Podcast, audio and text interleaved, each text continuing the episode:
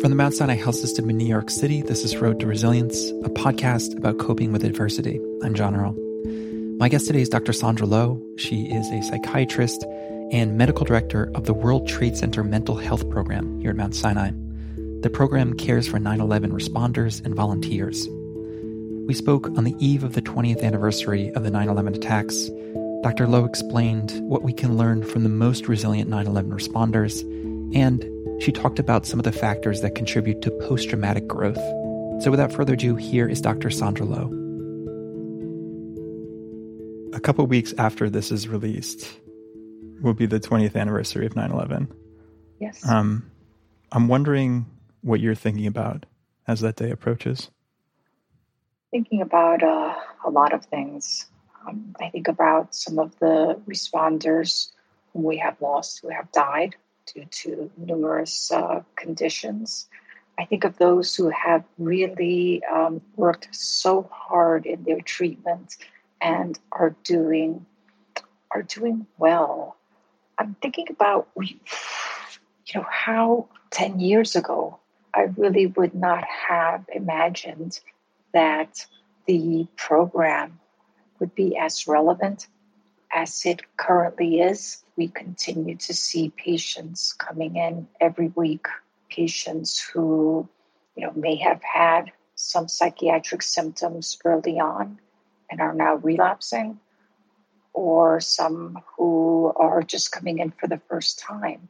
In anticipation of the 20th anniversary, we as, as clinicians know that patients have what we call anniversary reactions that is a worsening, an exacerbation of some of their symptoms, depression or PTSD symptoms, as the date approaches, because they have more memories, more associations to the date.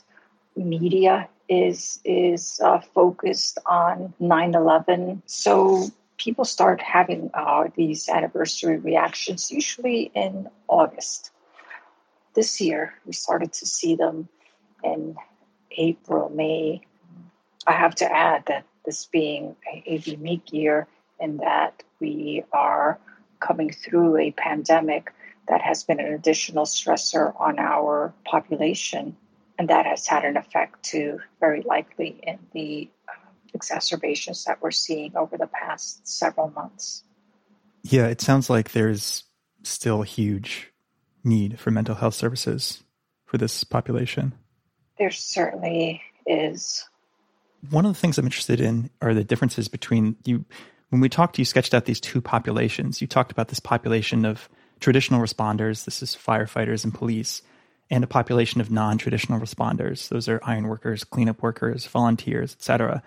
And we talked a little bit about how those two populations have different resilience trajectories and so I wanted to to go into that a little bit because that strikes me as one of the the resilience lessons of of this work. So tell me a bit about that. Tell me who who maybe has found it easier to cope in the aftermath of 9/11 and why.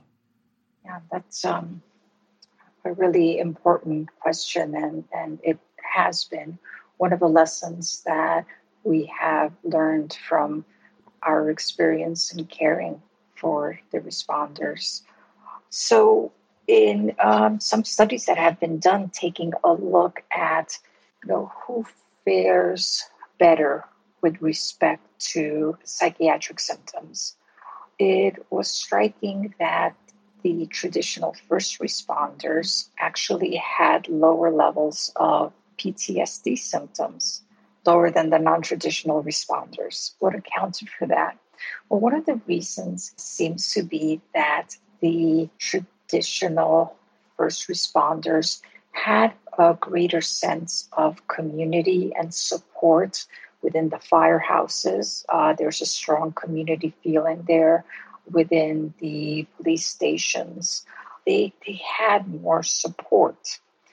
In addition to that social support, which we know is going to be conducive to resilience, these individuals also had more resources. They had a better socioeconomic status very often than individuals who went in to do construction or cleanup work.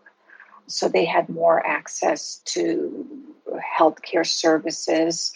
They didn't have to worry as much about making sure that they were working, that their work was was there because they knew their work was going to be there. They had sick days available where some uh, workers didn't. So there was a certain safety conferred by both the connection within their their work communities and uh, their the resources that they had. That sort of makes sense intuitively, right? If they're imagining firefighters and, and police officers being able to to meet up at the station house afterwards and you know swap experiences and maybe some morbid humor um, and just sort of get by that way. Was that camaraderie? Sounds like was a big part of it. Definitely, it certainly is something that the traditional responders with whom we work express that uh, they have buddies that they really relied on. And you mentioned the being able to just sit and talk. There's a very healing element in being able to share your own experience of a trauma, of a shared trauma, which is what 9 11 was. It was a trauma that a, a large group of people were going through at the same time. So, being able to have that as some common ground and being able to share your experiences about the trauma is, is very helpful in protecting against severity of symptoms going forward. And professional training, too, I read was important. You know, traditional first responders, police and fire, were, are trained and have experience um, going through potentially traumatic experiences. Whereas, you know, an iron worker who was called in to, to work on the cleanup site maybe had had never seen anything like they saw and had no training as to how to cope with that. Yeah, one of the findings um, and some of the studies is that a sense of perceived preparedness and actual preparedness was also protective against development of PTSD symptoms. So EMS workers, FDNY, and NYPD, they actually have preparation, education, instruction on what they might see in a scene of trauma. They also have education about how to manage it. You know, what do you do so that when exposed to something that to them is, is also traumatic, they have something to fall back on. They they are able to say, okay, I, I my my chief, my mentor, uh, my boss uh, told me this is what I need to do, and that clicks on, and they're able to take some action. Whereas the construction workers, for example, who went in and encountered body parts, something that they weren't at all prepared for, they had no no frame of reference for that. They had no idea what that would be like or what to do in that situation. And that resulted in more alarm, more panic, and, and just not knowing what to do in a sense of being more lost in the situation, which is frightening. You know, 20 years ago wasn't the Stone Age, but it still kind of blows my mind how unprepared we, I don't know who the we is even, society, the government, were for this event. Like, how could we not know that going to ground zero as a, as a cleanup worker and experiencing those conditions and seeing body parts would be you know, potentially traumatizing. It wasn't the Stone Ages, you're right, but there was a lot that we didn't know. We certainly didn't know a lot about resilience. We, at that point, were doing debriefing, uh, which has been later identified as something that doesn't help and may actually hurt individuals who have seen trauma. So even what is that? even that what is the debriefing? Debriefing is taking a group of individuals who have been exposed to some traumatic event and having them talk about it. You know, talk about what they saw, what they did. You know, on, on the one hand, you could say that sounds like a really good idea, but in fact, what people need after a trauma can be very individualized. Some people need to communicate with their loved ones. And that's what you need to be able to provide to them. Here, let me, how can I help you connect to your loved ones? Oh, you don't have your insulin on you. Let me, let me get you to someone who can help you with that. Being able to um, support their basic needs first. So, processing trauma is not necessarily what everyone needs right away, that they may need that later or not. So it's really attending to the individual's needs. That's one of the things that we have learned. And actually, for some people who attended these uh, group debriefings, the repetition of this trauma in the midst of a state where they were really distressed seemed to kind of sear that trauma mm. into like their minds. It. Yeah, yeah. Mm. And, you know, they, they found it uh, more difficult to avoid the, the recurrent uh, intrusive memories that we often see in PTSD. So there were things that we didn't know. There were things that we knew. And as a community, a society, we did not implement. So I think another lesson from, from 9 11 is that we need to prepare. We need to prepare not just the supplies, although that was also an issue then, as it has been early in the COVID uh, pandemic here in New York, but preparing individuals, um, having some element of mental health awareness, well being uh, resources available within the work, um, talking about yes resilience being able to incorporate that. You know hopefully people will not be exposed to a trauma or some terrible event but if they are they will have something that they will have already prepared them and strengthened some of their internal resources so that they can better cope with the trauma in front of them so how would you rate our response to COVID nineteen. What's it been like for you to to see another kind of mass, even larger mass event? It sounds like you do see the signs of progress from twenty years ago. Yes, you know, at Sinai, very early on in the pandemic, the trauma of the health workers, the essential workers, was identified as something that needed to be addressed. And there were mental health teams that were going out, checking in, making themselves available to the staff, having 24 hour um, kind of hotlines that we manned in case somebody needed us. They knew that we were going to be there. So it was, you know, that support was put into place right away. And within a, a, very few short months, the Center for Stress and Resilience was established again an acknowledgement that this is going to be needed, that there was trauma that was going to be need to be addressed. So we we did implement some of the lessons that were learned. There's so much we can talk about in terms of the incredible resilience of this group of people, this population. One thing or one piece of information that I came across was a stat about the percentage of police of traditional and non-traditional responders respectively who developed PTSD. And I was surprised that those numbers are both under 10%. And I was wondering what you make of that and whether that was surprising to you.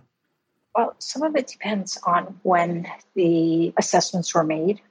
So, over the past 20 years, there were assessments that were made a year after 9 11, five years after. The most recent one is, uh, I believe, the 2016 data that we have. And the presence of post traumatic stress symptoms at that time within the responder population was about 14%, which is about three times the what you would find in the general population the percent of depressive symptoms was a bit lower. It was actually very close. It was about 12, 13%, which again is higher than the general population. So we're talking about 15 years after. If you take a look at the data earlier on, you'll find uh, PTSD symptoms of 30% in the responders. So, a message there is that some people are getting better. And we do know that there are different trajectories. The majority of people who are exposed to psychological trauma do not develop PTSD.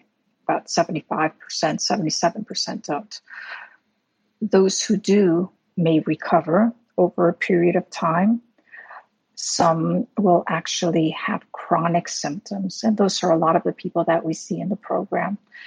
Uh, some people will be coping well enough for a and functioning for a significant period of time. And then something else happens. For some people it was hurricane katrina. Uh, for some it could be uh, a personal tragedy. For some it was covid. And at that point the, the symptoms that were under the surface become manifest and we see that coming out. So it goes back to knowing the individual you know t- taking the time to get to know who they are and what their needs are because it's going to vary over time. And in addition, there was a very recent paper, um, I think it was December of 2020, that took a look at post traumatic growth in the 9 11 responder population. And that was very interesting because we do a lot of research and work on understanding the negative effects of trauma. And we need to do that because that's how we're going to learn what these individuals need and how to best help them. And let's just take a moment to explain for people who aren't familiar with the term what, what we mean by post traumatic growth.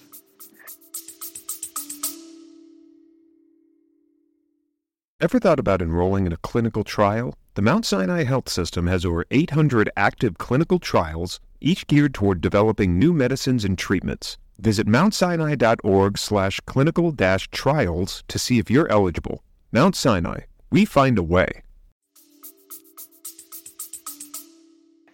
Post traumatic growth is usually described as a positive psychological change that may occur after a traumatic event that results in a higher level of functioning, an improved sense of well being compared to uh, prior to the trauma.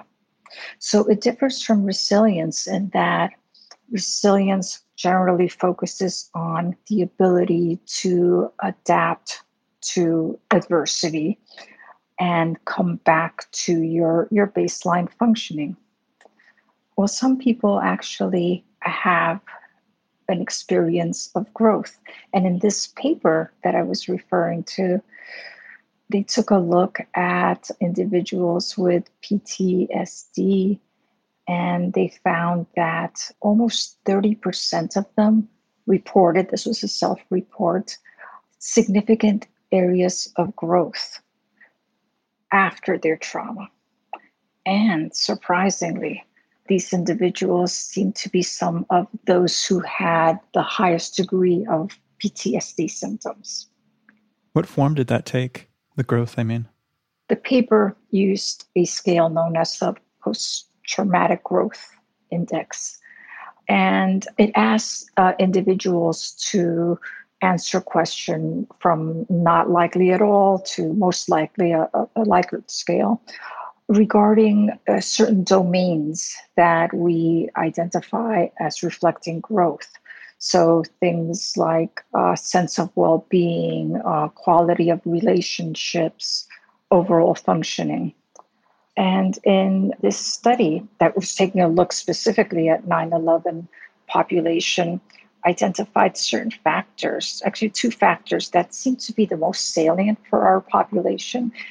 One of them was interconnectedness, a sense that individuals described a greater ability to rely on others or a greater ability to connect with others and and relate uh, with them when it comes to a traumatic event an enhanced trust of others.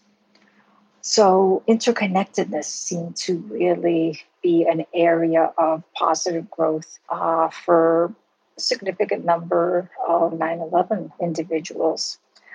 And the other was described as personal growth. And that described reflecting on priorities in life and finding that you know they, they had an opportunity to reflect on what was most important to them in life and they found that that was very helpful and that that was associated with with their having gone through the trauma um, feeling uh, a sense of greater self confidence or being more self reliant. So, those were the two areas that really seemed to light up for our population. Now, when they took a look at, you know, or theorized why you know, the interconnectedness, you know, they went back to, well, what is it that some of the traditional responders in particular had had uh, in common? And that was that connection, that social integration, social support. But uh, essentially, they found that any individual who identified a social support and social integration later experience greater post traumatic growth. Interesting. So you, it sounds like you're connecting what we were talking about at the beginning of this conversation the the community, mm-hmm. you know, the station house, the union, these places where people can get together and talk, that there's a direct connection between that and post traumatic growth.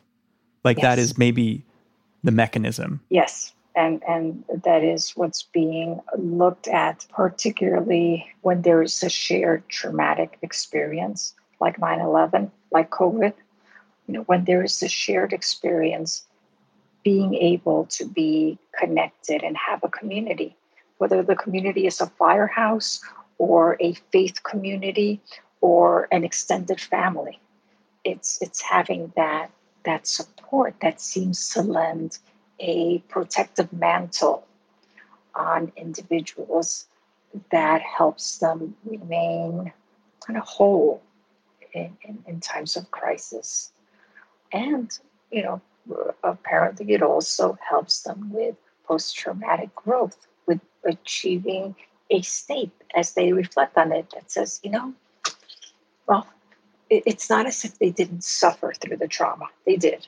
And it was not because of the trauma, but because of the way in which they they struggled and questioned the effect of the trauma and tried to realign their values with okay, so what does it mean right now? Kind of my world has turned upside down.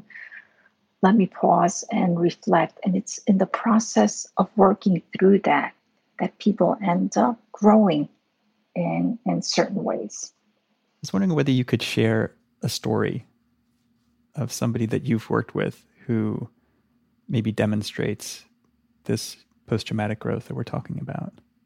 In broad strokes, I can describe a patient who is a traditional first responder who took on a lot of shifts of work because his idea of taking care of his family involved working a lot of shifts in order to ensure that the kids went to college and he could pay for them, that they had a, a nice house to live in.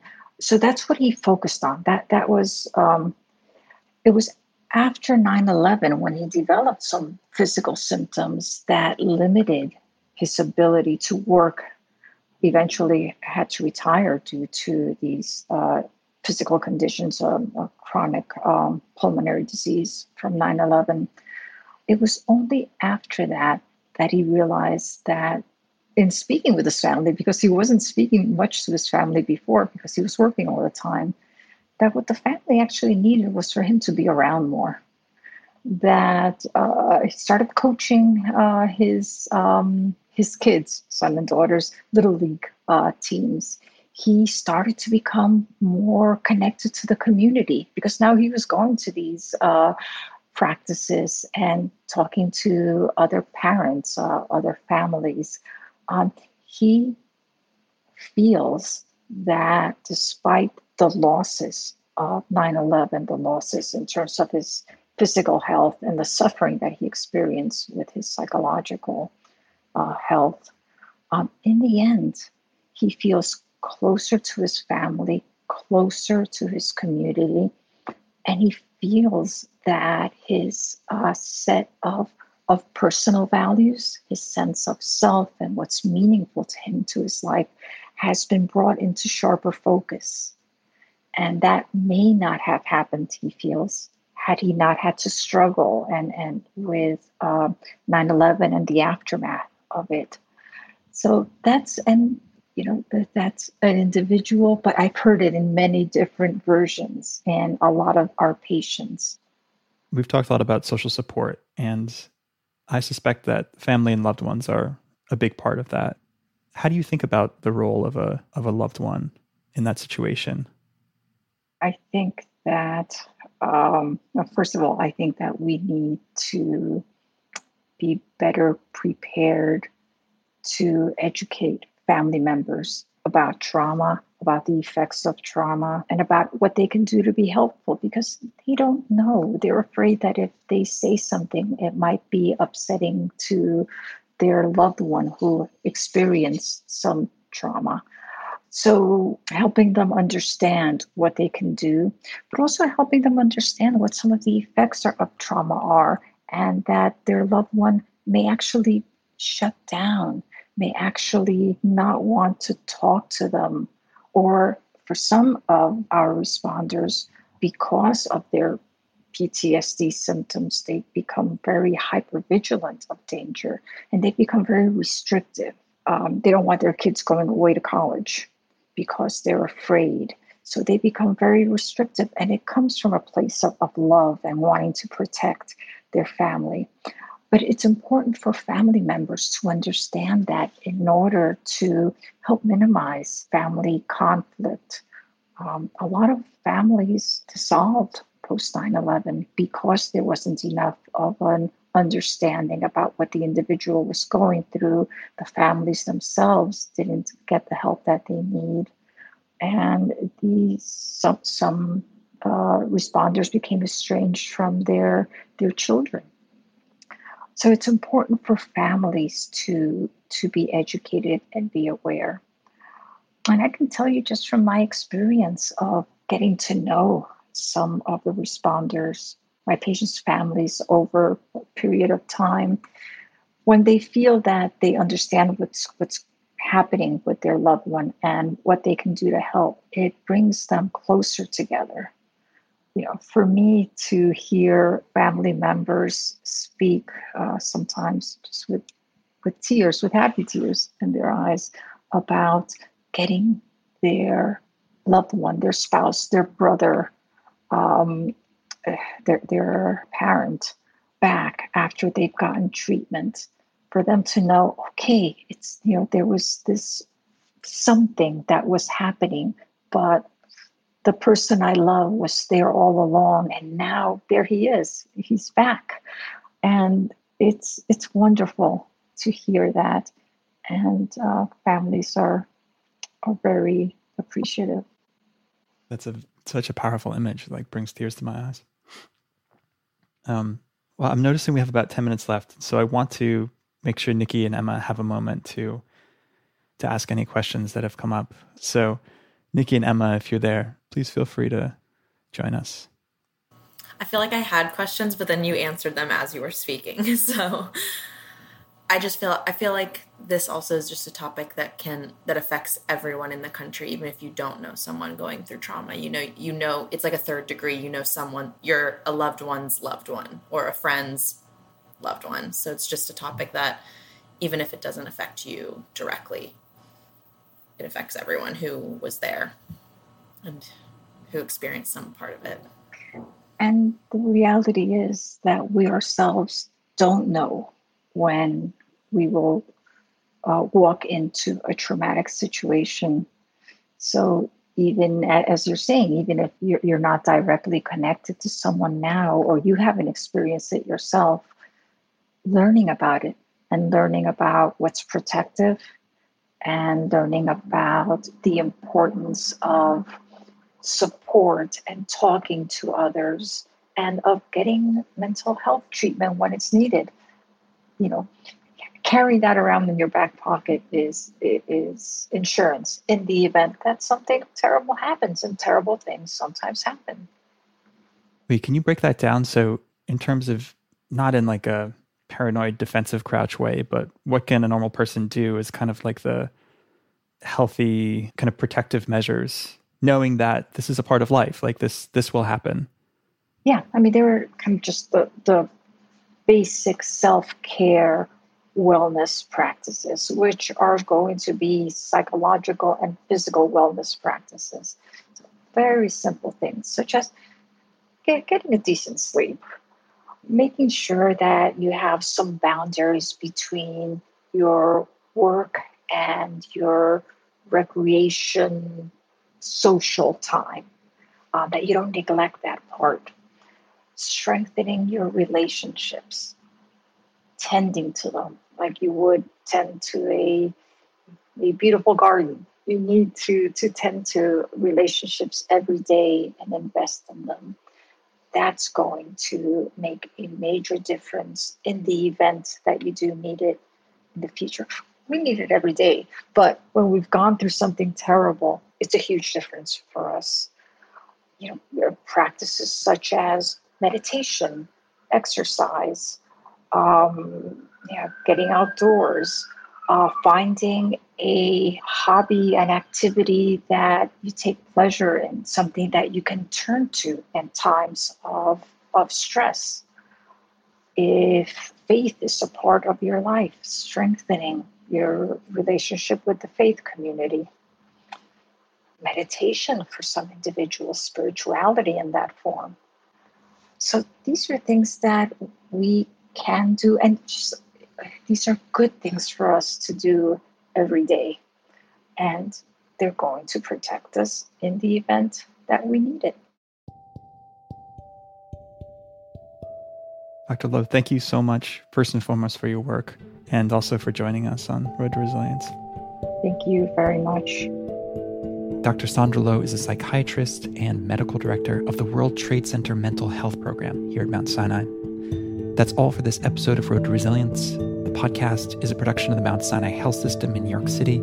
It's made by me, Jon Earle, Nikki Cheatham, Emma Stoneham, and our executive producer, Lucille Lee. From all of us, as always, thanks for listening, and we'll see you next time.